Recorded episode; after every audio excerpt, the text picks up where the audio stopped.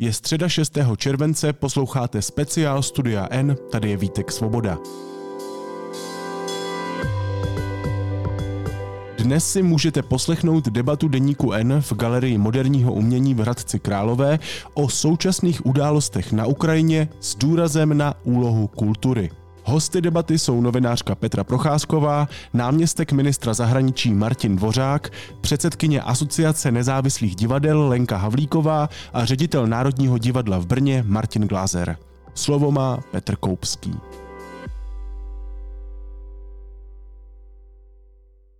Vážení přátelé, dobrý den. Vítejte vy tady eh, v Galerii moderního umění i vy u svých internetových přijímačů na eh, debatě věnované současným událostem na Ukrajině s důrazem na úlohu kultury.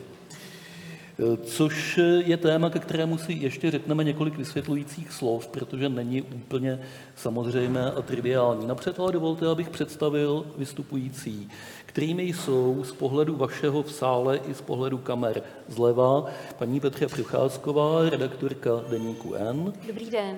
Paní Lenka. Paní Lenka Havlíková, ředitelka divadla X10 a předsedkyně Asociace nezávislých divadel. Dobrý den.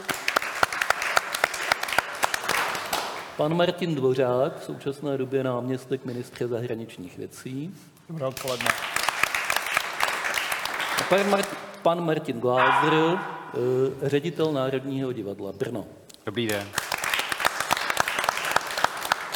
To jsem vám o nich ale řekl jenom půl pravdy a možná méně než půl, protože tohle jsou jejich oficiální funkce. Ale vzhledem k tématu debaty, eh, kterým je dotyk kultury a řekněme mezinárodní situace, se sluší a je dobré připomenout, že jak paní Havlíková, tak pan Glázer vedle svých eh, manažerských povinností chtěl jsem říct úřednických, ale to... Děkujem. Ono je to to samé, jenom to jinak zní trošku. Eh, vedle svých manažerských povinností jsou eh, umělci aktivně zapojenými do fungování svých divadel eh, v pozici režisérů a dramaturgů, že Petra Procházková není jenom novinářkou, ale také autorkou prózy a autorkou velice úspěšného filmového scénáře. A že pan Martin Dvořák, kromě toho, že je náměstkem ministře zahraničních věcí a bývalým primátorem tohoto krásného města, tak eh, o svých činnostech na mírových misích v Kosovu a v Iráku eh, napsal několik eh, knih literatury faktů. Takže všichni tito lidé vlastně nějakým způsobem jsou čini také v kultuře aktivně vlastními rukama. Jediný, koho se to netýká, jsem já. Já se jmenuji Petr Koupský. Jsem redaktorem deníku N pro vědu a techniku. Ne, to není A vy se můžete samozřejmě oprávněně ptát, co dělá redaktor pro vědu a techniku jako moderátor eh, debaty o eh, Ukrajině a o kultuře. Na to mám jedinou odpověď, doba je těžká, zlá a válečná a všichni musíme se postavit k tomu, u čeho jsme se ocitli a snažit se to dělat za daných okolností co nejlépe. A to není vtip. To myslím, to myslím úplně vážně. Eh, já bych eh, připomněl, eh, jinak teda to, že vlastně té kultury se dotýkám jenom velice okrajově, to má velikou výhodu. Ono je vždycky nedobré, když moderátor jakékoliv debaty tomu moc dobře rozumí. Protože takový lidé, znáte to všichni z televize, odkudkoliv, vlastně tam pak nemají ty hosty. Oni tam mají stafáž, která slouží tomu, aby všichni viděli, jak chytrou otázku dovede ten člověk položit. Tak to se mnou nehrozí, to nenastane. Ale namísto toho, abych se předváděl, tak chci na začátek ještě říct několik věcí pro kontext. Jedním z kontextů této debaty je, že ji spolu pořádají naše noviny Deník N, kde Petra a já pracujeme, spolu s námi 50 dalších novinářů. Přemýšlel jsem, jak ty noviny stručně a jednoduše charakterizovat a napadlo mě jedině to, že tam pracuje 50 novinářů, kteří se snaží dělat svou práci poctivě. To není tak prázdná fráze, jak to zní, protože když tohle to řeknete, tak se vystavujete okamžitě eh, hodnocení a postihu. Tím, že se někdo přihlásí k jakékoliv reální hodnotě veřejně, tak eh, velice riskuje. Podívejte se na české politiky, jak se jim to nevyplácí. A my to děláme čtvrtým rokem, že se k tomu otevřeně hlásíme. Takže deník N, ale důležitější kontexty než naše noviny jsou tři jiné. Sešli, sešli jsme se tady v galerii moderního umění, sešli jsme se ve městě Hradec Králové, které samo o sobě je vlastně velkou uměleckou galerií. A e, sešli jsme se na divadelním festivalu Regiony, e, který je nejvýznamnější událostí svého druhu v České republice. A tohle jsou podle mého názoru tři velice příznivé kontexty. Kdybych chtěl někomu, kdo ji nezná, předvést Českou republiku z té lepší stránky, určitě bych ho vzal do Hradce Králové, určitě bych mu ukázal české soudobé umění a určitě bych mu předvedl tenhle báječný festival, kterým žije celé stotisícové město. To jsou ty aspekty, ve kterých se předvádíme ze svých lepších stránek. Takže jestli v tomhle kontextu my tady nedokážeme udělat eh, dobrou, zajímavou a přínosnou besedu, tak jsme pěkný Bčka. Podmínky k tomu máme. Pojďme na věc. Eh, ta první otázka, která se nabízí, já napřed budu ty otázky adresovat, potom, potom eh, to spustíme do formy volné debaty. Eh, ta první otázka, která se nabízí, je teď vůbec za těchto okolností vhodná chvíle pro nějaké povídání o kultuře Inter Arma Silent Muse. Eh, já se na to zeptám Martina Dvořáka, eh, který by měl mít odpovědí na podobnou otázku bohaté zkušenosti z Kosova, z Iráku, jak to tam bylo s kulturou a co z toho si můžeme vzít pro dnešní situaci. Eh, já se obávám, že neřeknu nic nečekaného a neobvyklého. Eh, samozřejmě, že na kulturu je vždycky čas. Eh, to Inter Arma Silent Muse je spíš pro mě popisem toho, že na to není úplně prostředí, když se válčí, když se střílí z kanónu, není slyšet housle. Ale máte pravdu, že jsem prošel pár oblastí, buď těsně po válce, nebo dokonce ještě během válečného konfliktu a vždycky všude možná méně trošku v, v Iráku, ale jak v Kosovu, tak v těch dalších oblastech, vždycky vlastně, když se tam objeví nějaký první plamínek, pupínek toho, toho, že začíná znova rašit kultura, tak je to ta nejlepší zpráva, že ta země se vyvíjí správným směrem a že vlastně se dá očekávat, že to všechno zase bude dobrý. E, zažil jsem to v Kosovu, když se tam na té nástěnce objevilo, zítra se promítají Monty Pythons, tak jsem pochopil, že nebude eh, čas na patos, že bude sranda, akorát, že pak nebyla, protože nebyla elektrika, ale posléze přece jenom k tomu, k tomu promítání došlo a určitě všichni známe z mnoha historických souvislostí ty až, až heroické příběhy, kdy prostě uprostřed střelby se eh, odehrála nějaká symfonie nebo nějaká velká kulturní akce, většinou právě hudební, protože ta hudba je zkrátka eh, sdělná na všechny strany. A myslím si, že skutečně ta kultura samozřejmě nikdy nesmí umřít, to za prvé, a za druhý, každý takovýhle kulturní počin je vlastně pro mě tou nejlepší zprávou o tom, že ta země není ještě úplně mrtvá a že má naději. Jestliže si povídáme konkrétně o Ukrajině, eh, jaký k ní my Češi máme vlastně vztah k té zemi, ke kultuře, k lidu? Je nám to země blízká nebo vzdálená? Petr, ty jsi tam strávila dost času a nejenom na Ukrajině, ale i jinde v troskách Sovětského svazu. Co si o tom myslíš? Já musím teda na začátek říct, že jestli někdo není povolán hovořit o kultuře, tak to nejsi ty, ale, ale já, protože uh, opravdu uh, to, co já většinou píšu nebo kam jezdím, tak právě jsou ty oblasti, kde jsou ta divadla v tu chvíli zavřená a ty můzy trochu mlčí. Uh, nicméně, když se ptáš na tu blízkost, tak vlastně ano i ne, to ti asi vlastně, to ti odpovím jako v každém případě, ať se zeptáš na cokoliv, protože vždycky to není, nikdy nic není absolutního. V něčem jsme si strašně blízcí a teď během té války a myslím si během té doby, kdy k nám přišlo skoro 400 tisíc Ukrajinců, najednou, eh, jak jsme trošku takový euforičtí, tak vidíme té blízkosti více, než jsme viděli eh, třeba předtím a to je dobře, protože to v nás asi vzbuzuje i nějakou eh, chuť být solidární. A určitě tam spousty blízkého je. Ostatně i před válkou eh, byla spousta společných projektů právě v té kulturní, já vím, že Břeťa Rychlík eh, režíroval eh, v Kijevě divadlo a prostě, když si přijel do Kijeva a šel tam do těch vybraných hospod, o kterých si věděl, že tam chodí i naši krajané, tak jsem vždycky potkal nějaké lidi z branže kulturní. To teď není, ale zároveň to odpovídá na tu otázku, ano, v mnohem jsme si blízcí, ale v mnohem jsme úplně jiní. A to je dobře, kdyby jsme byli úplně stejní, tak by to byla, tak by to byla nuda. Ale jestli se narážel na Rusy, tak e, přes to, co teď asi cítíme, většina z nás vůči, vůči Rusku, tak je to tam v tomto smyslu stejné. V mnohem jsme si velmi blízcí, možná víc, než bychom chtěli, let kdy.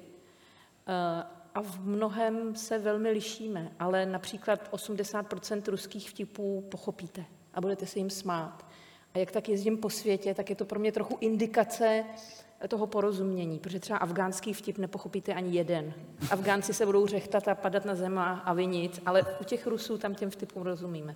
Hmm, to si maličko předběhla jednu z mých dalších otázek. Já myslím dobu. Ke které se...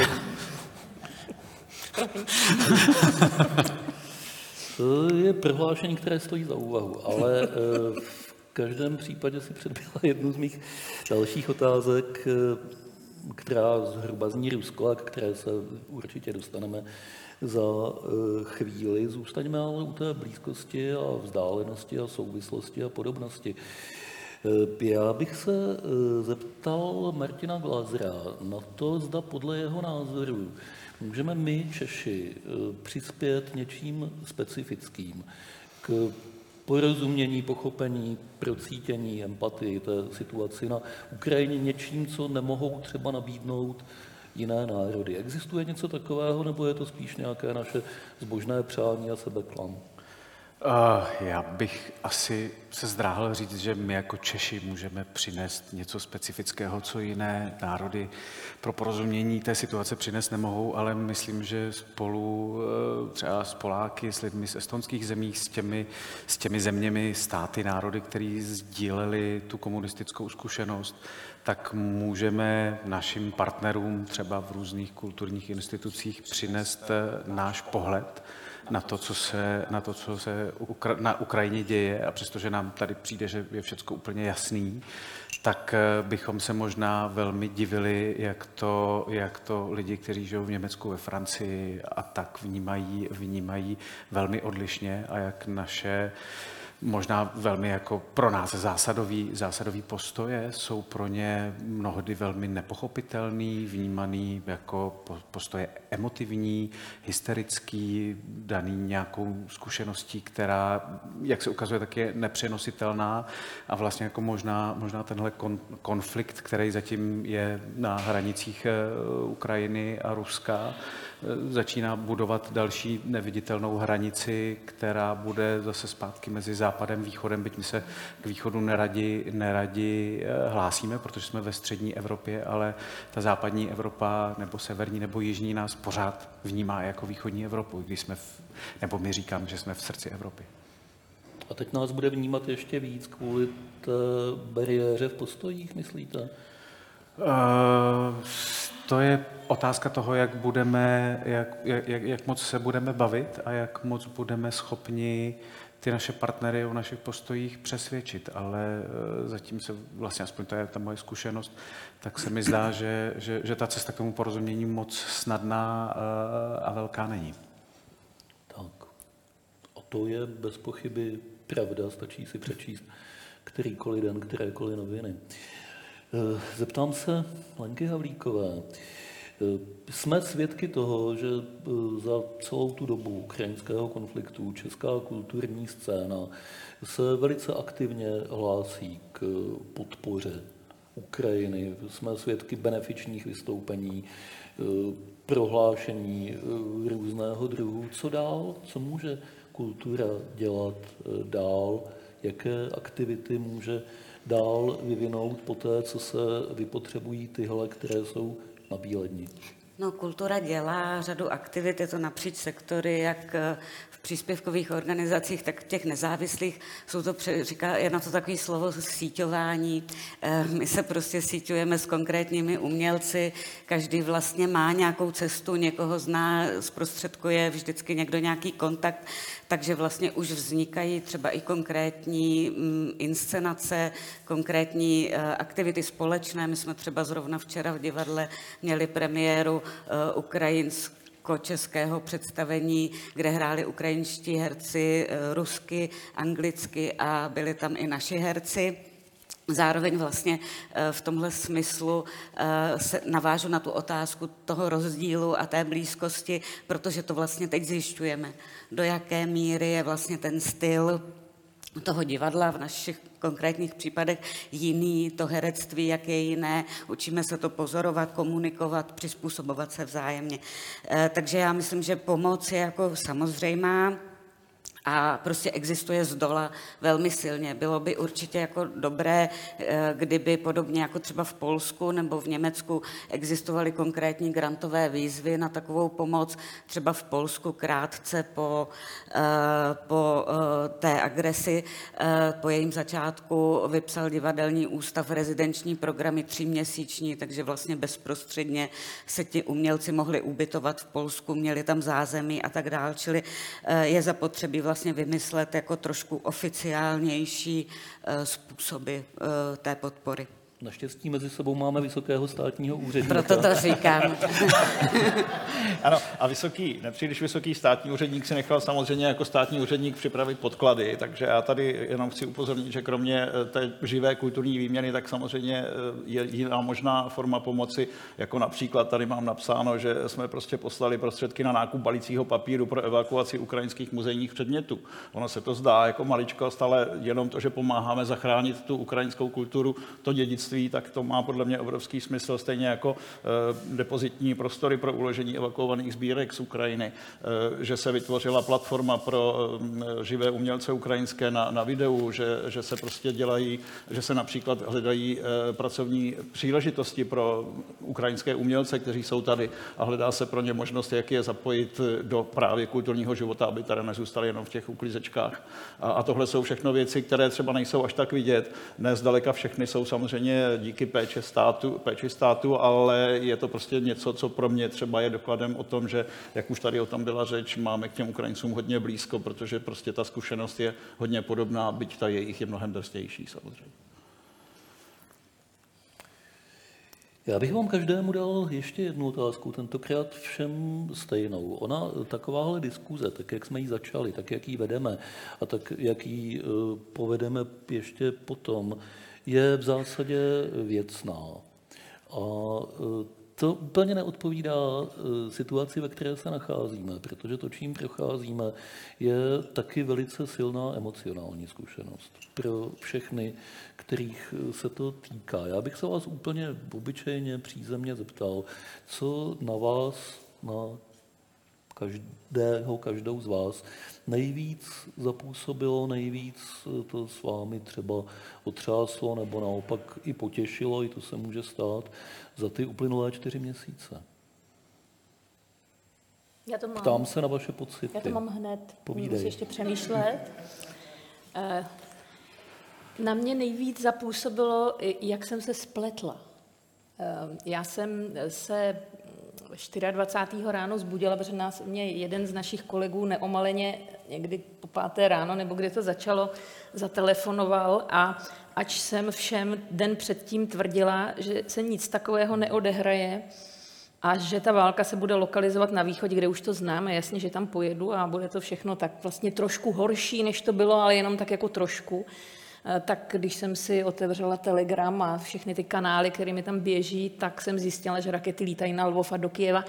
A musím říct, že to, to, to, ten omyl, který, nebo to spletení se v, ve svém úsudku především vůči Rusku, nikoli vůči Ukrajině. Ta jakoby v tom, v tom omylu mém nehrála žádnou roli, ale to, že já jsem prožila skoro 11 let v Rusku a pak jsem vůbec, ale jako vůbec neodhadla, eh, čeho je ta země eh, schopná. To je pro mě pořád ještě ten největší šok, protože všechno, co jsme viděli potom, co se odehrávalo potom, je bohužel už v řádu těch věcí, dalo se to očekávat, Stejně jako se dalo očekávat eh, včerejší prostě neštěstí, tragédie, kdy se eh, Rusové strefí do obchodního centra, kdy se strefili v Kramatorsku do, eh, do nádraží a zabili 50 lidí. To už všechno je bohužel očekávatelné, ale to, že jsem se tak strašně spletla, ať mě někteří úplně milně nazývají nějakým odborníkem na Ruskou Ukrajinu, tak to jako fakt se z toho nemůžu dodnes vzpamatovat. To eh, pro mě byl největší šok 24. ráno. No mohlo by tě sklidnit, že v tom rozhodně nejsi sama. Spletli se, spletli se analytici CIA, Pan prezident, spletli se přední světoví státníci. No ale ty američani, to, ty američani to právě věděli. Přece oni jako hovořili o tom, ať, ať vypadnem z Kijeva a stahem. A já jsem si myslela, že e, plaší, že se chovají, bych řekla, i jako nezodpovědně, dělají paniku. Hmm. E, začala jsem na ně i trošku jako nadávat a pak se ukázalo, že to tak nebylo. Víš, tak jako ne každý si o sobě myslí, že je takový odborník na ruské jako já, a ne tak každý si takhle pak sekne. Rozumím. Pokračujeme v přehlídce do Dobře. Duševním striptýzu ta... trochu.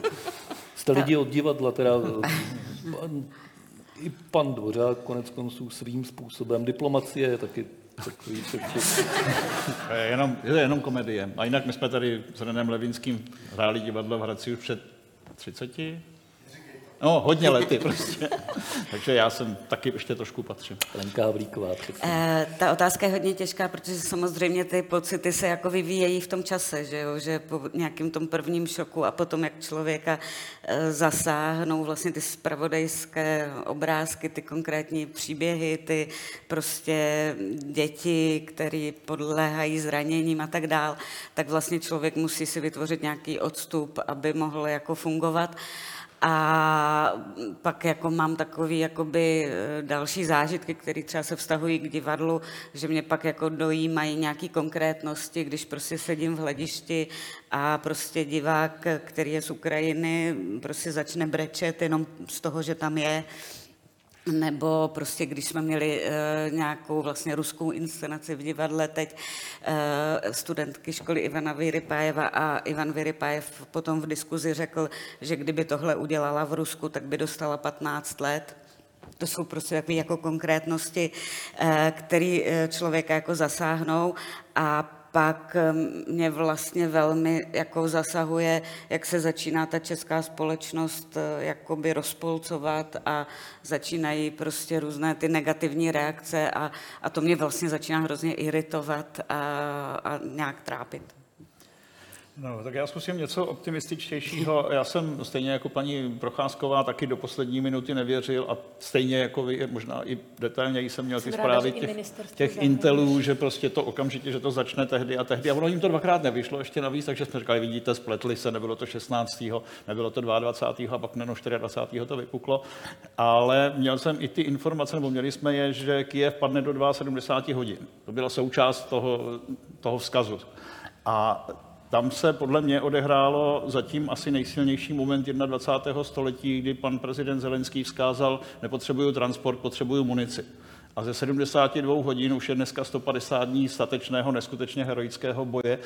A já si myslím, že pan prezident Zelenský udělal čáru přes rozpočet mnoha evropským a světovým politikům, protože kdyby se bylo bývalo odehrálo to, co si naplánovali, nebo tak, jak to vypadalo, že za 72 hodin bude vymalováno, za týden bude instalovaná nějaká loutková vláda pod Putinovým vedením a Zelenský bude sedět ve Washingtonu v jakési exilové bublině a nikoho to nebude zajímat a pojede business as usual, prostě vrátíme se k tomu, jak to vždycky bylo, tak to se prostě nestalo a za to já prostě nikdy nepřestanu obdivovat prezidenta Zelenského, protože on převrátil dějiny 21. století do něčeho, co si nikdo z nás neuměl představit. Díky.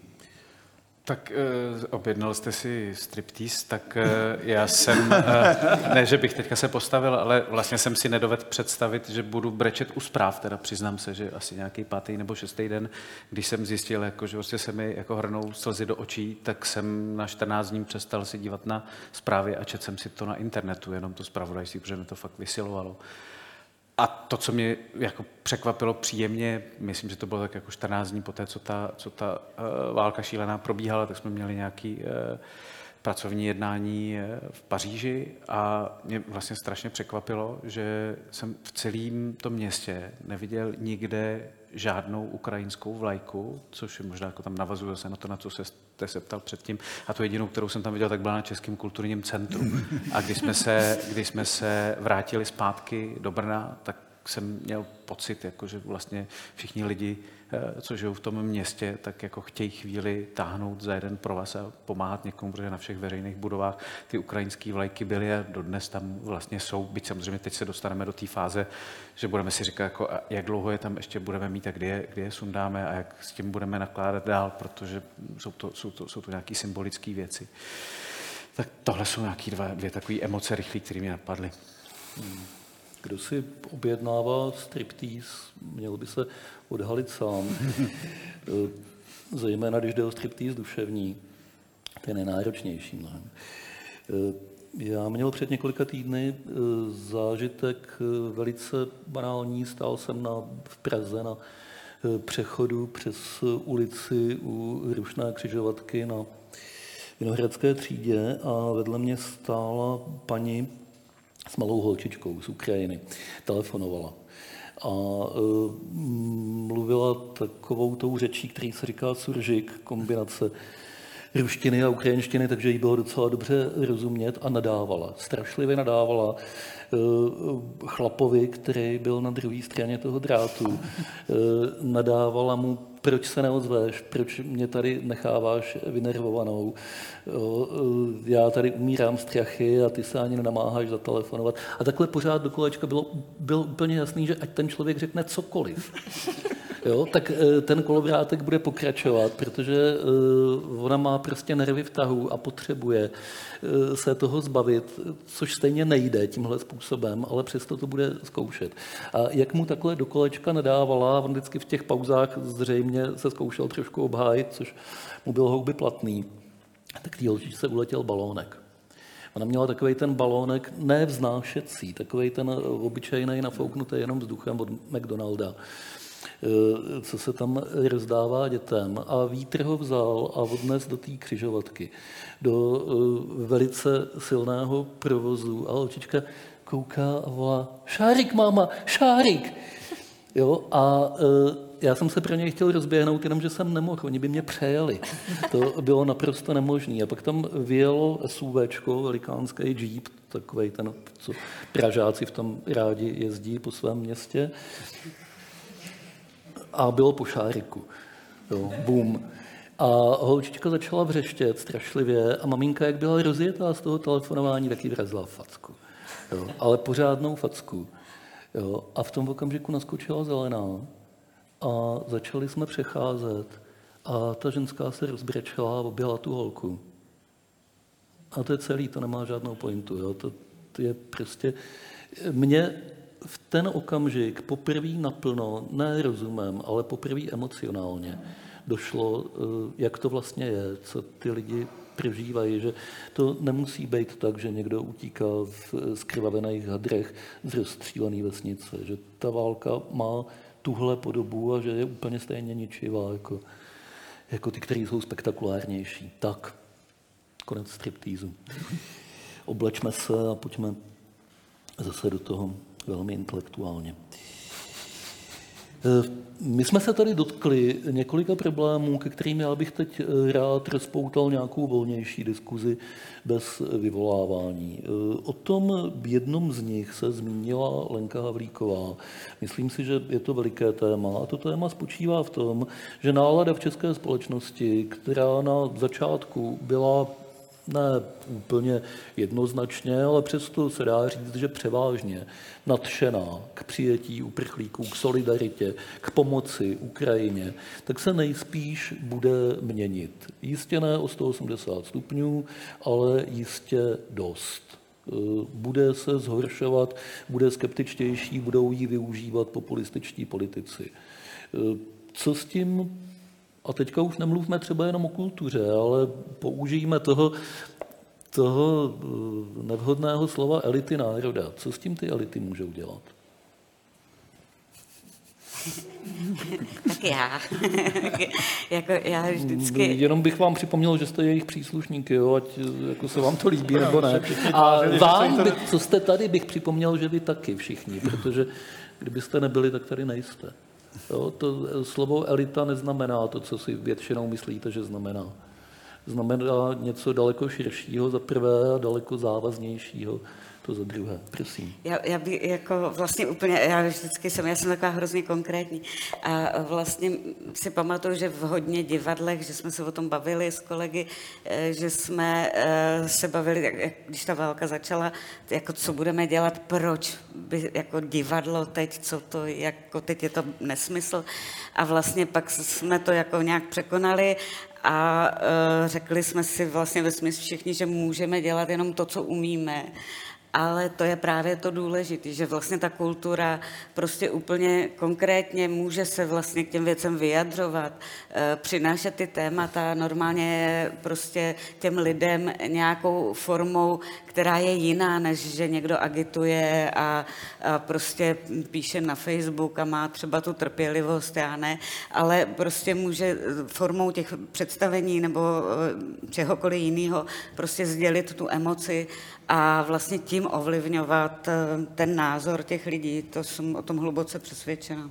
Já doplním Lenku, jestli můžu. Já myslím, že my si díky tomu konfliktu uvědomujeme asi víc než dřív, jak eh, moc konkrétní divadlo může být eh, a eh, že vlastně je důležitý, aby téma, o kterých si s vámi jako diváky povídáme, se nás týkalo v těch dobách, kdy nám bylo dobře, tak jsme si ta témata možná trošku cucali z prstu a mnohem důležitější byla forma a vlastně jsme jako všeho říkali, jak je to strašně aktuální, ale velmi často to nezajímalo nikoho jiného než tu partu, která to se cvičovala jako v nejlepším, v nejlepším nejlepším případě, ale teď najednou zažíváme, jak nesmírně silný divadlo může být ve chvíli, kdy komunikuje o tom, co skutečně prožíváme.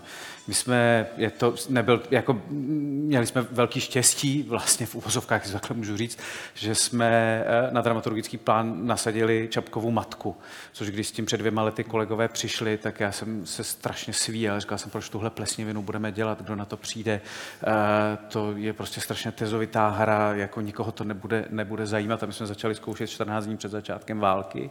A jak kolegové zkoušeli, tak jako zjišťovali, že vlastně jako ta doba je stejně ještě furt předbíhá, že ten Čapek když byl jasno zřivej, tak ten, tak ten Rus je ještě mnohem šílenější než to, co tenkrát, to, co on tenkrát reflektoval. A e, najednou vlastně to, co se děje na jevišti, tak se zrcadlí s tou naší zkušeností a my můžeme na divadle zažít něco, co prostě máme v těch učebnicích e, teorie, teorie dějin divadla označený pojmem katarze. A shodou okolností jsme to v tom dramaturgickém plánu měli víc. Doufali jsme, že na konci sezóny, kde jsou hry, které začínají tím, že válka končí, smutek sluší elektře, otela, že e, budeme třeba jako taky jasno zřiví, to se, jsme se teda jako netrefili, ale jak, tím, jak je tam, tím, jak ten, ten válečný, to válečný téma, ty váleční motivy jsou strašně silně přítomný, tak vnímáme nesmírně intenzivně, že, že, že, že vlastně tou společností se můžeme bavit o důležitých věcech. A to je to, co říkala Lenka. Jako každý by teďka měl dělat, eh, jak nejlíp umí to, proč tu je, jako samozřejmě, jako všichni můžeme dál pomáhat, měli bychom, a umělci by měli, si, jako, měli by se snažit držet nebo, nebo, nebo udržovat ve společnosti tu citlivost, kterou, která se v nás jako ve společnosti probudila. Mohli jsme na sebe být chvíli pišný zase ale protože jsme jako společnost logicky strašně unavený, máme ze sebou dva roky, dva roky covidu, všichni jsou vystresovaní, přijde ekonomická krize, do toho ta válka, tak logicky prostě všem budou ty síly docházet. Ale ta společnost nebo ty lidi budou, budou, budou ty naše síly, ty naše zdroje potřebovat a budeme muset v sobě vydolovat ještě jako další vrstvy toho dobrýho. A tady by, jako by to zní asi strašně pateticky, ale tady by to, by to, by to umění jako mělo hrát tu roli třeba tím, že budeme hrát ne, ne o válce, protože to za chvíli přestane všechny bavit, ale o tom, jako, co je dobrýho v nás, jako, že jsou jako, taky nějaké jako dobrý věci, aby jsme se hezky do, do, dojali tím, že někdo je dobrý, dělá, dělá správné věci, správně se rozhodne a odejdu z toho divadla a řeknu si, tak já budu taky dobrý, třeba zítra aspoň. Jestli můžu, a já se to pokusím hodit úplně někam jinam, ale výjdu z toho, co tady zaznělo opakovaně, že by každý měl dělat to, v jaký pozici ho ta situace zastihla, tak v té by měl reagovat adekvátně té pozici. A e, pro mě je to samozřejmě e, jednak příležitost, protože mám přeci jenom docela prostoru v médiích, tak do nekonečna opakovat ten základní vzkaz, kdo je agresor, kdo páchá válečné zločiny, na kterém území se to odehrává a kdo teda rozhodně není agresor, ale je oběť, protože ono se to samozřejmě začíná rozmělňovat ta debata a začíná se říkat, no ono přeci není všechno černobílý a musíme si uvědomovat, že je provokovali a takovéhle věci a tomu se prostě nesmí podlehnout, přestože kolikrát už je člověk unavený, ale musí se znova a znova ten prapor zvedat a říkat, ne, takhle to není a klást na stůl ty argumenty, to je jedna věc. A druhá je hodně specifická moje, vzhledem k tomu, v jaký pozici mě ta situace zastihla. A to je to, že nám se, jak se z angličtiny pře, přejímá, otevírá to okno příležitosti a ono nebude otevřený dlouho. Ale v tuhle chvíli je maximálně otevřená šance po 30 letech konečně napravit spoustu hříchů, který tady ještě od dob komunistických máme a který ty předchozí vlády neřešily, protože nebyla ta takzvaná politická vůle, nebyla vůle na hradě. Měli jsme několik velmi proruských prezidentů a prostě dělat akce, které by nějakým způsobem škodili nebo se nelíbily Rusům, se prostě státní úředník neodvážil, protože by měl problém. Dneska cítíme obrovskou svobodu a příležitost dělat věci, které se nedělaly. Asi nikdo z vás už si nevšim, ale my jsme ještě 30 let od listopadu byli stále členy Mezinárodní investiční banky, tedy finanční instituce Rady vzájemné hospodářské pomoci. Stejně tak banky pro mezinárodní hospodářskou spolupráci. Nebyla síle, síla, nebyla vůle z toho vystoupit. Dneska už jsme s obou těch spolků venku. Měli jsme a stále ještě dožívá eh, jakási jaderná eh, výzkumná stanice v Dubně, kde eh, prostě je to sídlo jistě, že vědeckého výzkumu, ale taky sídlo velice brutální ideologické diverze, prostě, prostě že přes vědci se, vědce se infiltrovala do naší kultury řada těch narrativů ruských a tak dál. A tyhle všechny věci se dneska pomalinku, ale překvapivě strašně rychle vlastně vzhledem k tomu, že 30 let to nešlo, tak teď se je daří. Tak to dělám já. v té své pozici. Tak já mám dvě takové poznámky jenom k tomu, když už všechno bylo řečeno. Jedna, která nevím, jestli novináři jsou taky ta elita. Nám v práci furt říkají, že jsme lopaty, tak... Uh, Spousta příslušníků uh, elit jsou lopaty, podle mého názoru. Jo. A některé lopaty jsou elita. A některé lopaty Můžeš jsou si z toho vybrat, co chceš. Dobře, dobře, tak jo, tak ta první moje poznámka je kulturní, ač e, úplně jaksi z pohledu uh, lajka. A to, že podle mě existuje i něco, co bych nazvala jako zodpovědností popularity. To znamená, že sice máme všichni dneska možnost si vyžvejknout kdekoliv, cokoliv, ale ne, vž, ne u každého jsou důsledky toho vyžvejknutí stejné. Jo?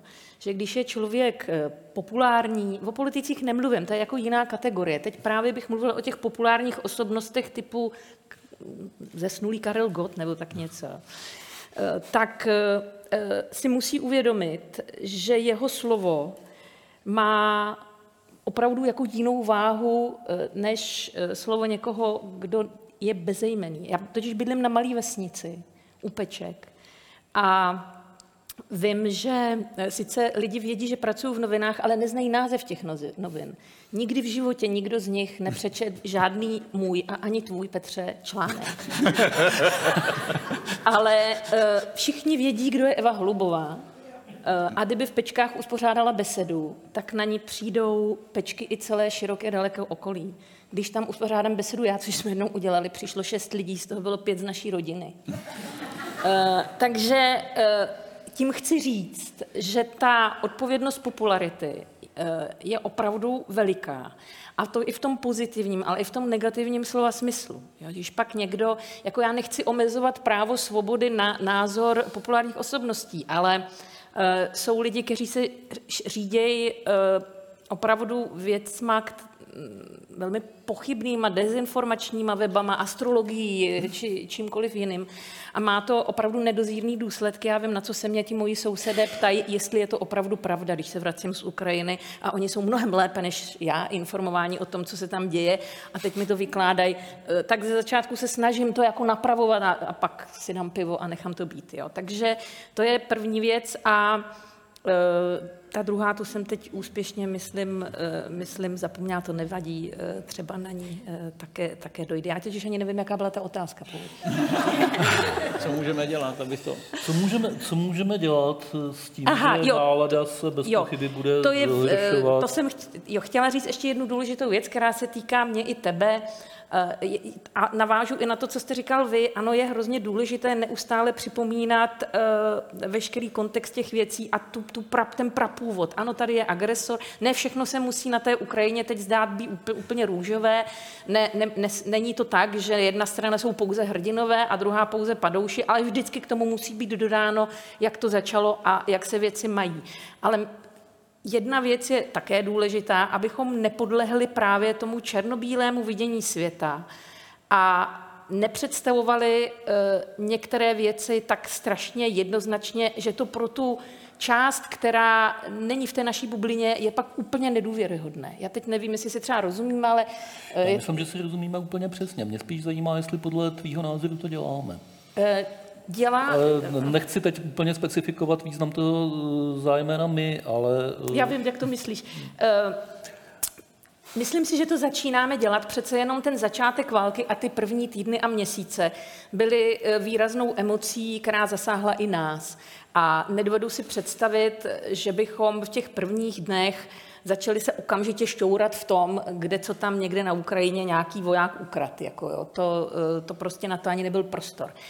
Ale e, teď nastává doba a je to vidět na poslední, a myslím, že to uvědomují i Ukrajinci, je to vidět na posledním příkladu například ukrajinské ombudsmenky, e, která uváděla řadu příkladů e, především sexuálního násilí ruských vojáků na ukrajinských občanech a ukázala se, že část z toho je nepodložená, pravděpodobně i nepravdivá, byla okamžitě sesazená. To je úplně přesně to, co se mělo udělat protože nikdo, eh, to, to, to zveličování toho již tak strašného, co se děje, vůbec nevede k tomu, že tím více zapůsobíš eh, na, na, na, jako, na to veřejné mínění. Naopak. Naopak. Jo? Eh, u te, ta jedna skupina to stejně ví a ta druhá si řekne, no to jsou bláboli. Prostě myslím si, že stále více teď bychom měli uh, ukazovat ten obrázek ve větších souvislostích, větších podrobnostech, odejít od toho schématu, eh, který tam je. Ale musíme samozřejmě pořád připomínat to původní, ale myslím si, že už je čas na příběhy, které, eh, které se tam taky odehrávají a které jsou mnohem komplikovanější než ten původní pohled. Já ti, já ti rozumím. Když si to s někým rozházet, tak s každým. Ale já si myslím, že novináři ano, by, by měli být se tak, měli tím řídit, eh, aby je neměl tak. nikdo rád. Jakmile nás má někdo moc rád, tak pryč od něj, že jo? To, to no, víme. já si myslím, že my dva si nemusíme moc lámat hlavu s tím. ne, ne, ne, já s tímhle problém nemám rozhodně.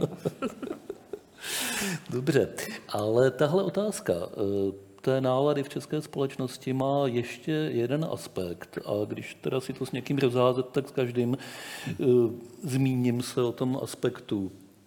Jeden z důsledků eh, toho, co se děje a jeden z důsledků politického postoje České republiky bude například ten, že bude dražší plyn. To je poměrně snesitelné pro člověka, který bere 40-50 tisíc. Poměrně nesnesitelné pro toho, kdo bere polovinu. A těch je spousta, akorát, že většina těch, co berou 20 tisíc, jak si nepatří do těch elit, neúčastní se těchto našich eh, skvělých intelektuálních diskusí a eh, mnozí z nás nikoho takového ani osobně neznají s výjimkou Petry, která jich zná v pečkách. A my nemáme, my nemáme plyn zase v naší vesnici, Hodně. takže... Eh, mohl jsem si vybrat i příklady jiných energetických zdrojů, ale snad mi promineš, že to... Máme elektřinu. Takhle máme, máme. brutálně, brutálně zjednoduším. Směřuju samozřejmě k tomu, že ta zátěž je rozložena eh, v tomto smyslu nerovnoměrně a že vlastně vyžadujeme oběti a solidaritu po lidech, kteří na tom budou hůř než, hůř než my. Co s tím dělat, aby se tomuhle otupilo ostří? Teď už jsme hodně daleko od kultury, ale co se dá dělat? V téhle souvislosti se nevyhneme. Je to na mě? Je. tak eh, můžeme začít od toho, že vlastně nejsme tak daleko od kultury, protože taky známe pojem kultura bydlení a když máte prostě doma zimu, tak kultura vašeho bydlení padá prudce dolů, ale na to jste se asi neptal. Spíš, byla řeč, spíš byla řeč o, jestli jsem správně pochopil, o řekněme zodpovědnost či schopnosti politiků a jmenovitě vlády eh, tohle břemeno nějakým způsobem eh, snižovat u těch, kteří jsou jim nejvíce postiženi. Tak. Eh, a jelikož nejste vláda vysloveně levicová. Tak... To nejsme a já samozřejmě teď nemůžu a ani nechci nějak dezintimovat průběhy jednání vlády, na které občas se mě poštěstí, že tam místo pana ministra, který je na cestách, tak tam jdu za něj já. A můžu vám opravdu upřímně říct, že ty debaty jsou nesmírně emotivní, nesmírně vypjaté a je to přesně, ta vláda balancuje mezi tím, že sama sebe deklaruje jako pravicovou a mezi tím, že některá opatření, které bude potřeba přijmout, jsou zřejmě v jejich očích velmi levicová. A ta debata je vlastně neskončená, já na to nemám v tuhle chvíli ani odpověď, ani omluvenku, chci jenom říct jako živý účastník těch debat, že ta vláda si svoji zodpovědnost opravdu uvědomuje a že snad neřeknu nic protistátního, občas si uvědomuje i svoji vlastní bezmoc a zoufalost, protože to prostě dobrý řešení nemá. A tím vůbec nechci říct, že všechna usnesení nebo všechna opatření, která se doposud podařilo nějakým způsobem přijmout a aplikovat, že jsou ta nejlepší z nejlepších. Naopak, někdy si myslím, že to je velký plácnutí do vody a velká chyba, ale to nemůžu říkat, protože jsem té vládě loajální, když pro ní pracuju. Ale jenom, jenom z toho obecného pohledu chci říct, že tahle vláda si opravdu svoji zodpovědnost velice dobře uvědomuje, uvědomuje si i svoji v úvozovkách smrtelnost, protože pokud prostě ten nápor hněvu nezvládne, tak zřejmě jako vláda skončí a to jistě nechce, protože alternativy nejsou věru lepší. A e, aby toho nebylo málo, tak samozřejmě se potýkáme nejenom z důsledky války, ale z toho už zmíněného covidu, který tady nadělal taky spoustu škod a obrovského státního dluhu a tak dále. Já nechci tu vládu teďka tady dlouhodobě omlouvat nebo, nebo nějakým způsobem hájit, ale jenom chci říct, že skutečně měl jsem to potěšení u těch debat sedět, jsou nesmírně ostré, nesmírně emotivní, eh, až překvapivě, člověk by řekl, že vláda, že to tam běží jako na drátkách, tak ne. Skutečně se tam hledá poctivě nějaké dobré řešení, které by nadělalo nejméně škod v podstatě, protože žádnou dobrou variantu nemáme. Víc k tomu neumím. Díky. Já možná to zkusím vrátit k té kultuře. A že vlastně je to taky otázka nějakých hodnotových eh, jako postojů. A vlastně když eh, prostě jako představitel vlastně kultury mluvím různě s kolegy, všichni víme mimo jiné, že kultura v téhle zemi je jako brutálně podfinancovaná roky a přesto od nikoho z kolegů neslyším ani náznak toho, že by neměli dělat tu činnost, kterou pro uprchlíky z Ukrajiny nebo i třeba z Běloruska a Ruska eh, dělají.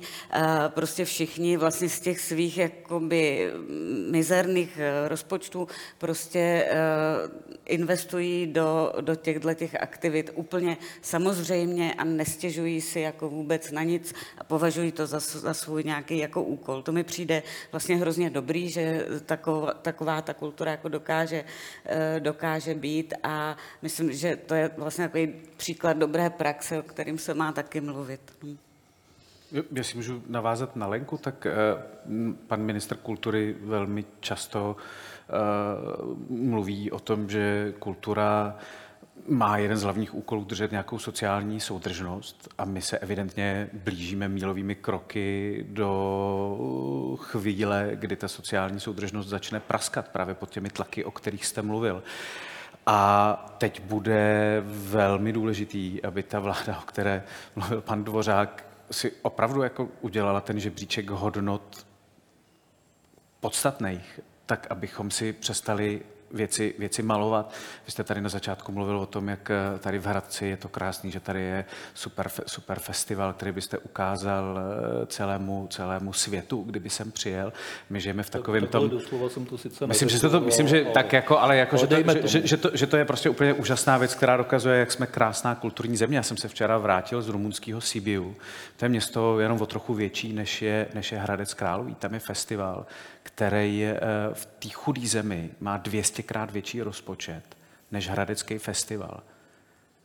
Eh, když dáme dohromady rozpočty všech divadelních festivalů v téhle zemi, tak budeme zhruba na třetině toho, co tahle chudá země, o který nic nevíme, na kterou bychom se všichni vošklíbili, je ochotná dát do kultury, protože to berou tak, že to je pro tu společnost důležitý. Stejně je důležitý samozřejmě školství a tak eh, a, a, a další věci, ale to pořád posloucháme, ale nikdy se, nikdy se nic nestane. Teď pokud, pokud eh, si řekneme, že tyhle, tyhle hodnoty, které jsou spojené s tím, s tím duchovním rozměrem naší existence, stejně jako v těch předchozích třech dekádách zase, zase dáme, dáme stranou, tak možná se za rok, za dva, až teda ceny plynu klesnou a e, válka skončí, nebudeme stačit divit, e, v jakém stavu ta země a společnost bude. Takže, takže jestli něco můžeme dělat pro to, abychom zvládli drahý plyn, tak třeba tady za nás je bojovat za to, aby, aby kultura nezdechla a zase, zase nemusela počkat, protože kultura čeká 30 let, protože vždycky je něco důležitějšího, vždycky něco důležitějšího uh, bude. To já si teda myslím, že Máte trochu smůlu teď, jo? Nechci být pesimistou, ale... My to víme, proto jsme, proto, proto jsme tady, aby jsme se začali radit za hodinu jo, zhruba, co uh, budeme dělat. Já tedy nejsem ani ekonom, ani vědec, ani kulturní činitel, uh, ale um, hůř se budeme mít zcela určitě všichni, to ty víš líp než, líp, líp než já. A teď jde o to, aby ti, kteří se mají teď nejlíp, se měli víc hůř, než ty, kteří se mají teď špatně. Takhle bych jaksi to řekla, jestli to chápete. Jako, protože, a to, myslím si, že a to se týká vlastně i těch lidí, kteří jsou v kultuře, ale i v politice. Eh, kromě toho, eh, jak nám budete teď všichni eh, říkat, jak stát přispěje na to, abychom měli na zaplacení těch energií a tak, tak taky očekávám, že nám bude někdo říkat, jak je důležitý si pořídit ten svetr, vydržet to, mít o dva stupně míň. Je to prostě důležitý, protože nejen kvůli tomu, že na Ukrajině lidi nemají vůbec žádný topení a žijou tisíckrát hůř a nějak to taky musí zvládnout, ale protože jsme se dostali do situace, kdy jako licitovat o tom, eh, kdo tam kolik urve z toho rozpočtu je, už podle mě jako za zenitem. Už jsme, myslím si, že jsme jinde. Že teď musíme eh, pochopit, že opravdu mění způsob našeho žití, mění se svět, ve kterém jsme žili, ve velkém dostatku, mimochodem většina z nás a e, přesta, prostě si to nějak jako přenastavit. A to bych taky očekávala tedy od, jak od kulturních, tak od politických elit, že to budou valit na mé sousedy ve Lhotě. Mám k tomu jedovatou poznámku, s tím se fakt volby vyhrát nedají. Ale e, to je ono, no, že s tím se volby vyhrát nedají. Já myslím, že jedno, jedno takový plus pro vás teď je, že se mi skoro zdá, e, že jako teď chtít vyhrát volby, že je strašná blbost, jo? takže nemáte moc konkurenci, protože víš, jako teď, kdyby někdo hypoteticky svrhnul vládu a spal se do ní, no tak co mu spadne do klína, to je katastrofa. Já myslím, že vás tam nechají rádi teď. No, eh, jakže jsi to dobře přirokovala eh, ten začátek války? Já, já, já nevím, myslím si, že eh, ani ty, ani já si nebudeme hrát na brilantní politické analytiky. Nevím, jak by tohle dopadlo. Poslyšte, tohle máme jednu ožehavou, těžkou otázku, kterou nevyřešíme, ale je při nejmenším dobře, že jsme ji formulovali a vyjádřili k ní nějaké postoje. A já teďka vám položím jinou otázku, kterou nevyřešíme, která je podobně nepříjemná, ale je při nejmenším víc zakotvená do, na to kulturní pole. Ta otázka zní takhle, co budeme dělat s ruskou kulturou v téhle situaci. To není eh, podle mě banální záležitost. Eh, ruská kultura je jednak obrovský monument, obrovská věc, eh, co znamená třeba jenom na divadle není potřeba vám a zdejšímu publiku sebe méně připomínat. A jednak je z větší části imperiálně šovinistická. Jo, to můžeme začít Puškinem a Lermontovém a skončíme s Olženicinem a Brodským. A e, vždycky jsme tohle v klidu přehlíželi pro ty nepochybné jiné hodnoty, které v tom jsou. Co s tím budeme dělat dál? Jak se k tomu budeme stavět? Stáhnete inscenace ruských klasiků, nebo naopak je budete uh, uvádět a všechno je nadále v pořádku, nebo jo, je vidět, že uh, se k tomu už teď přistupuje různým chaotickým, často nerozumným způsobem, ale tohle bude běh na dlouhou trať. Tak když jsem chvíli zpátky mluvil o důležitosti, o důležitosti tématu při e, inscenování čehokoliv, tak ve chvíli, kdy budeme chtít přemýšlet o tom, že nasadíme ruskou hru nebo ruskou, ruskou operu, tak budeme ten text eh, prověřovat tím, o čem jste teď mluvil. Myslím, že eh, asi v český, v, v, tady v, tom, v naší zemi nebo v, tý, v, jako v české kultuře nebude nikdo zakazovat eh, ruskou kulturu, byli bychom sami proti sobě, ale... Pardon, zakazovat jistě ne, tak jsem to nemyslel. Je, je, ale můžeme mít, můžeme mít eh, jako něco, co se tomu říkalo autocenzura, že prostě jako ten, ten rybník, ze kterého lovím eh, dramaturgický plán na příští sezónu je nesmírně široký a uh, dovedu si živě představit, že spousta, spousta kolegů dramaturgů prostě se bude velmi rozhodovat, jestli na ten ruský kraj vůbec s tou udicí vleze. A když tam vleze, tak bude, tak bude velmi intenzivně přemýšlet o tom, co, co, co z toho stojí za uvádění. A možná nás to přiměje k tomu, abychom i o těch ruských klasicích, jako je Dostojevský, přemýšleli úplně jinak než jsme je vnímali doteď, protože doteď, doteď jsme se s nimi zabývali právě v takovém tom, nechci říkat bezčasí, ale v té chvíli, kdy jako skončila historie, blabla, všechno, všechno, všechno víme a bavili nás tam různé zvláštní, různé zvláštní věci, ten vypjatý dramatismus, ale teďka tam můžeme začít třeba přemýšlet o tom, jako co, co je ta ruská duše. O tom ví paní Procházka, o tom my tady nevíme Já asi. Já nevím o ruské duši právě už nic. jsem si myslela, že vím a zjistila jsem, že nevím. Na druhou, na druhou stranu, eh, kdyby se teď příštích 5-10 let hrálo v českých divadlech méně ruských autorů, tak se asi vůbec nic nestane. Eh, bych to doplnila, to, co říká Martin, je samozřejmě pravda, ale eh, prostě divadlo je interpretace, že jo? divadlo je nějaký výklad skutečnosti nebo textu nebo čehokoliv. A pak je ještě vlastně taková rovina, eh, jak bych řekla, jako nějaký třeba dizidentský kultury nebo prostě nějakých takových, a to je, myslím, zapotřebí podporovat. Jsme teď právě měli ten text, který vznikl u nás v divadle X10, eh, který vznikl na základě blogu ruské autorky eh, Anny eh, Rep, Rep, rep, se jmenuje, já to mám někde napsaný, ale to, která vlastně reflektuje to, že jakoby nepřítelem ve své zemi nepřítelem pro všechny ostatní a prostě na základě toho vlastně vytvářela Instagramový deník, který prostě nějaká ruská mladá režisérka inscenovala. Jo?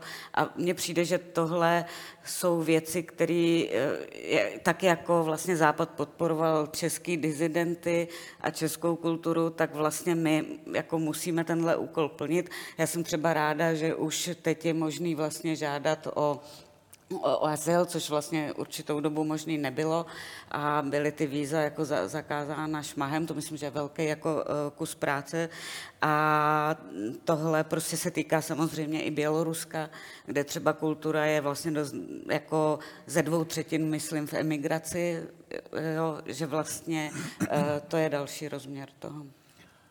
Já bych eh, to asi doplnil jenom tím, že nepochybně je to otázka nějakého časového úseku. Že, to není, že teď jsme všichni v emocích, Ukrajinci zakázali úplně všechno ruský, bourají pomníky Puškina a podobně, což mi přijde už zase opravdu daleko za hranou. A na druhou stranu vzpomene si dneska někdo 70 let po druhé světové válce, že bychom měli nějak se vymezovat k německé kultuře. No samozřejmě, že ne. Je to prostě v tuhle chvíli odraz nějaké velmi prudké emoce. Ten vztah k ruské kultuře není přeci možný je všechno nasypat do jednoho pytle a říct, je to ruský, tak to nechceme. A já tady zase můžu z toho úředního, vypověděli jsme smlouvu o spolupráci kulturní s Ruskem, teďka nezveme je na žádné akce oficiální, nemáme vůbec žádné mezivládní kontakty v oblasti kultury, ale myslím si, že to je záležitost, která je opravdu časová a která bude postupně odeznívat. Asi se nevrátíme k sovětské kultuře a k sovětskému umění, ale to už jsme měli celkem za sebou, ale tu ruskou prostě, já chápu teď ten odpor, ale takový to šmahem prostě všechno zrušíme, to doufám, že pomine až možná se Rus bude chovat jako poražený Němec, já nevím, jo.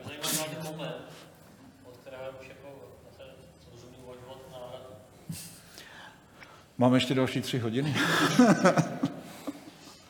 no, Petro, bude se Rus někdy chovat jako poražený Němec? No, to, to je, tyjo, Připomněl bych, že Němec byl poražený. Jo, to asi Až bude Rus poražený, tak se možná bude chovat jako poražený Němec, já nevím, ale uh, jenom ještě bych se zmínila, ty jsi, ty jsi zmínil toho Solženicina, to je přesně podle mě ten problém, té nejednoznačnosti. Jo. Někteří ty autoři jasně jsou dizidenti a tam není o čem řeč, druzí jsou klasici a tak dále, ale Solženicin už za svého života, eh, všichni jsme četli jeden den Ivana Denisoviče a pak najednou přijel Solženicin a viděli jsme úplně jako jinýho člověka. Jo. Já jsem zrovna byla v Rusku tehdy a, a byla jsem z toho vlastně úplně vedle, protože jsme si ho vybarvili jinak. A eh, tohle myslím, jako je problém. Jo. V těch nejednoznačností těch velkých osobností té ruské kultury. A to já vůbec nevím, co, co s tím. A souvisí to s tou ruskou duší a s tím chováním Rusa jako poražený Němec. Zajímavý je, u těch Rusů, kteří jsou teď v Rusku a se kterými já se snažím výst nějaký dialog, tam vůbec, tam si myslím, že to je daleký horizont a, a tak dále. Ale pak jsou ještě i Rusové, kteří se jakoby hlásí k, našim hodnot, k tomu našemu hodnotovému systému, utíkají k nám, jsou to novináři třeba, umělci, ale i s nima, když eh, narazíte na určitá témata, tak najednou zjistíte, že od toho chovat se jako poražený Němec je hodně, hodně daleko. Jo? Vlastně já ani nevím, jestli to na nich jakoby chtít. Jo? Ale ta, jako ta pokora, kterou my bychom očekávali třeba od lidí, kteří přijdou z toho režimu, kteří se třeba nějakým způsobem i trochu podíleli na udržování Putinova režimu v posledních letech. Jsou to někteří novináři, kteří byli v takových médiích jako eh, jo, napůl, napůl oblečená, napůl nahá, jo, že to tak jako hráli s tím režimem a nebyli úplně pro režim a teď museli odejít. A teď najednou jsou třeba tady a ty vidíš, že oni ti řeknou ano, ta válka to je hrozný, to už se nedalo, ale vy taky jste se na tom trošku jako, hmm. jo, protože vy jste se nad nás povyšovali a vy jste nám tohle, a najednou cítíš, že tam do té pokory, kterou my očekáváme, ať už právě nebo ne, to se neodvažuju hodnotit, je strašně daleko. Hmm. Pokora je něco, co s ruskou duší asi nikdy nemělo a nemá. A nevím, jestli bude mít co společného. Možná, ale klíč k té otázce je přesně v tom, co se neodvažuješ hodnotit. Jestli to po nich máme chtít nebo nemáme. Tu pokoru? Ano. Samozřejmě, že ano. Jako první, co od nich máme požadovat, je pokora. Jestli můžu ještě zdržet, já mám takovou osobní historku z někdy z počátku 90. let, eh, kdy k nám tady do Hradce Králové přijel jistý pan Freund z Solingenu, který byl členem městské rady a přijel nás učit, jak se má, jak si tady dělat ta místní demokracie a tak a měl asi deset přednášek a každou začínal tím, že on jako Němec se nám všem omlouvá za to, co Německo a on sám provedl. Jemu bylo na konci války 12 a byl Hitlerjugend. A já jsem ho poslouchal, takhle mi padala čelis a říkal jsem si, až takhle budou mluvit naši komunisti a rusové, tak jim to všechno jsem schopný odpustit. Ale žádnou takovou omluvu jsem doposud ani od našich komunistů, ani od žádného Rusa neslyšel. Naopak to, co říká paní Procházková, i ty nejliberálnější, když přijdete na srpen, dozvíte se, že jsme nevděční parchanti, který si neváží toho, že nás Rus chtěl zachránit. E, tam je velký problém a ještě stejně bych se ale vrátil k té ruské kultuře a k té ruské literatuře. Já bych to úplně nevylejval všechno, jako jenom kvůli tomu, že neznají pokoru. Někdy je docela fajn si toho Bulgakova přečíst. Já myslím, že pořád budeme jako se pohybovat v nějakém napětí jako mezi, mezi, mezi konkrétním umělcem, konkrétním dílem, ale kulturou jako institucí, protože jako musíme vnímat i ten rozměr toho, že uh, putinovský režim je režim diktátorský a diktátorský režimy kulturu vždycky používají jako jeden, je, je, jedno z těch beranidel, kterými fungují. A když pan Dvořák tady říkal ty konkrétní příklady, tak já jsem si vzpomněl na konkrétní pří, jako příklad, který ukáže taky ten způsob přemýšlení. Uh, naše, naše divadlo je součástí instituce, která se jmenuje Opera Europe, která združuje eh, asi 230 operních domů z celé Evropy a tak tam spolupracujeme, hezky si vyměňujeme know-how, radíme se, pomáháme si. A když pádem asi pět nebo šest let zpátky eh, se plánovala konference, která probíhá dvakrát za, za, za, za rok, vždycky na konci sezóny a někdy na podzim v různých evropských městech. Eh, a chtěli jsme ji uspořádat v Kijevě, tak zástupci ruských oper přišli za tím bordem, který to plánuje, s tím, že prostě jako neexistuje, aby konference tohodle združení dobrovolného operních domů, který prostě jako hájí nějaký, nějaký evropský hodnoty, nebo ne nějaký velmi konkrétní evropské hodnoty, jako aby, aby, aby prostě toto se nestalo. A příběh číslo, a oni řekli, že když to bude v tom Kyjevě, takže oni tam nepřijedou, budou to bojkotovat, takže možná třeba tak jako vystoupí, tak tenkrát se ta organizace rozhodla dobře, řekla prostě tak rozhodně konference v Kyjevě bude. Nicméně teď jako zkušenost jako velmi čerstvá, protože, protože ten board, který zasedá mezi těma konferencema, se sešel nějak asi dva dny zhruba po té, co začala ta válka, kdy nikdo z nás si nedovede představit, co se bude dít, takže samozřejmě se vydalo to prohlášení, válka je, válka je špatně, odsuzujeme, nesouhlasíme. A když po měsíci, po měsíci měsíci a půl, když eh, Rusové vybombardovali jeden z těch symbolů toho konfliktu, Mariupolský divadlo, tak jsme se s kolegy, s kolegy z polských eh, pobalských divadel spojili, jako že bychom měli udělat jako nějaký další krok, že nestačí říct, jako válka je, válka je špatně a držíme Ukrajincům palce, že jsme měli přistoupit k něčemu, třeba, co, co jsme si pracovně nazvali institucionální blokádou, protože přece nemůžeme být v jedné instituci společně ti, kteří na všechny ty hodnoty, které hájíme kašlem, spolu s lidma, kterým tyhle lidi, který prostě Balšoj teatr je prostě putinovský divadlo, řídí ho putinovský, putinovský, putinovský šéf, eh, tak se nemůžeme být v organizaci, kde, kde některým členům vyhazují divadlo do povětří. A pro mě byla tenkrát jako velmi šokující reakce těch kolegů z těch západních divadel, kteří řekli, jako ale my přece nemůžeme tady v té kulturní organizaci řešit politiku. Prostě jeden z těch, jeden z těch základních etosů téhle organizace je building bridges. Musíme, tak dobře, teďka nebudeme ty, ty, ty, ty mosty budovat. Eh, teď vlastně jako po nich nemůžeme chodit, protože jako leta, letadla z Ruska nelítá. Já si říkal, tak vy pojďme vyloučit. A pak, až skončí válka, můžeme se bavit o tom, jak to bude dál, ale uh, to se nám vůbec nepovedlo je přesvědčit eh, o tom, že, že, že tohle je v tuhle chvíli jediný správný postoj, jako eticky hodnotný, který by, který by eh, korespondoval s tím, o čem se na, těch, na, na všech těch jednáních, jednání bavíme a skončilo to takovou jako klasickou plichtou, kdy, kdy hmm. Rusové pozastavili členství, dřív než jsme se stačili dohodnout. A zajímavý potom velmi, velmi bylo, že, že tam, tam, je standardou brava z, z Libereckého naivního divadla, že úplně stejný příběh zažili, zažili v Loutkářské asociaci kolegové z muzejních organizací říkali, že to bylo, že to bylo úplně to samé. A to je to, o čem jsem mluvil na začátku, o té o tý další hranici, která se teďka začne možná tou Evropou stavět a to bude jeden z, velkých úkolů a nás, co se pohybujeme tam, kde se pohybujeme, aby jsme prostě nedovolili nebo, nebo zabránili tomu, aby se tyhle, tyhle, tyhle hranice, hradby eh, nebo příkopy, těžko říct, co to bude, aby se, aby, aby jako se v Evropě začaly, začaly vynořovat. Čímž se vracíme přesně k začátku a bodu, ze kterého jsme vyšli, což asi tak má být. Čas nám pomalu skončí a já dám k úvaze poslední téma. Otázku, na kterou se dá odpovědět asi poměrně stručně, ale podle mého soudu je důležitá, takže stojí ta odpověď možná za zvážení. Co nám tahle situace může dát pozitivního? Opět si dávám pozor na to, abych příliš dobře nespecifikoval význam zejména my. Ale řekněme, že tím teď mám na mysli tu část české společnosti, které to není jedno abych se vyhnul tomu slovu elita. Co nám může dát pozitivního? Můžeme na tom nějakým způsobem zesílit, získat víc sebevědomí, pevnosti? Dá se to zařídit a pokud ano, jak? No to za mě, za mě jednoznačně uh, to pozitivní je uvědomění si toho, jakou, jakým obrovským štěstím, jakou výhrou je to, že patříme do Evropy. Že jsme součástí Evropy a že bychom nikde jinde neměli chtít být.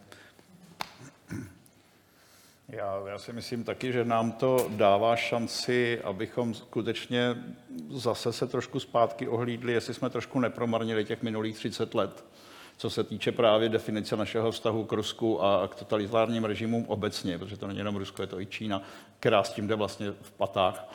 A jakkoliv se vždycky snažím být strašně optimistický, tak eh, vy už jste to taky naznačil, já se trošku bojím, jestli tu příležitost zase nepropásneme. Jestli neskončíme u toho, že ty Ukrajinci sem jezdí pro těch pět tisíc a jezdí těma velkýma autama a naše děti nemají místo ve školce. Já se toho, přiznávám se, trošku bojím, protože eh, tahle ideologie nebo tahle politika je ta nejjednodušší, nejprimitivnější, útočí na ty nejjednodušší, nedolnější patra a už jsme tady taky o tom mluvili, každý v té pozici, v které jsme, máme povinnost přesně tomuhle vývoji zabránit, protože, jak už jsem říkal, to okno příležitosti možná nebude otevřený dlouho. No to eh, já jenom jakoby navážu. Já jako myslím, že vlastně se to nějakým způsobem děje, že probíhá nějaký sebeuvědomění u každého z nás i v nějakém jakoby kolektivním jako smyslu, že si všichni začínáme uvědomovat fakt, kam patříme a že tam chceme zůstat. A teď myslím i jakoby společnost jako v Česku, a že se proto musí něco udělat, že jako prostě všechno něco stojí, jako, eh, že jako, dobře, nikdy jsem si třeba nemyslela, že nevím, pošlu peníze na zbraně eh, nebo tak a eh, že prostě jsou i lidi, kteří ty zbraně jako jsou schopní vzít a nějak se někam vydat a prostě nějak bojovat, tak každý opravdu myslím, že, že daleko silněji si dneska každý z nás uvědomuje, eh, co je zač a kam patří. Máš pravdu, úplně jsme se vrátili na začátek na, ten, eh, na tu tvoji otázku mezi porozuměním a neporozuměním. A vy jste na konkrétním příkladu tak geniálně dokázal to, jak my si více chápeme ten východ než naši západní partneři Protože my víme, jak kultura absolutně je v Rusku součástí politiky a proto je třeba na ní tak pohlížet, eh, protože jsme to taky zažili. Já si myslím, že to na západě prostě nedokážou vůbec uvědomit. Jen se podívejme na takového Michalkova, že jo, to je prostě dokonalý příklad toho, jak se kdysi geniální autor stal teď součástí jako téměř absolutního zla. A eh, to je možná taky to, co a co tedy dělají Ukrajinci úplně dokonale, že oni si uvědomili nějaké svoje místo, svoje ukotvení, přestali se na chvíli trochu hádat, oni se zase začnou hádat, jo? To, to tam bylo vždycky a e, ne, nedělejme si iluze, že si z této situace vemou jenom to dobré a navždy už tam bude tedy fungovat uh, setmelený ukrajinský národ. Ale uh, to, že pochopili ne to, co je odděluje od Ruska jako takového, ale od toho ruského způsobu existence v posledních stoletech. Eh, to si myslím, že se týká i jakoby nás. Vůči něčemu se vymezit, máme teď šanci, protože když je něco, jako když máš to zlo takhle hmatatelný a vidětelný, tak se vůči tomu lehce vymezíš. Předtím to bylo takový jako rozpatlený a každý říkal tak něco trochu jiného a bylo hrozně těžký uh, si říct opravdu, jak to je. A teď to každý vidí, někdo tomu věří, někdo ne, ale je to prostě hmatatelné zlo a my se můžeme vůči němu vymezit a říci si ano, my patříme na tu na tu druhou, druhou stranu. Ale ten příkop, který mezi náma je, zase nemůže být, jako víš, jako absolutní a věčný. Takže aby jsme si řekli, že už nikdy v životě s Rusama nebudeme mít nic společného.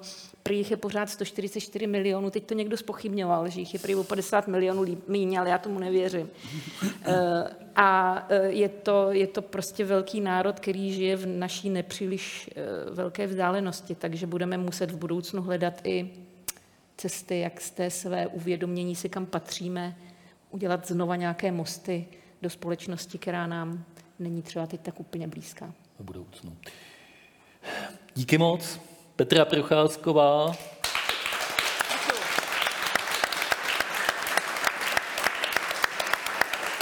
Lenka Havlíková.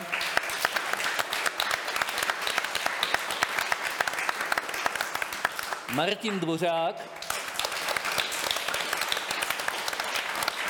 a Martin Glázer.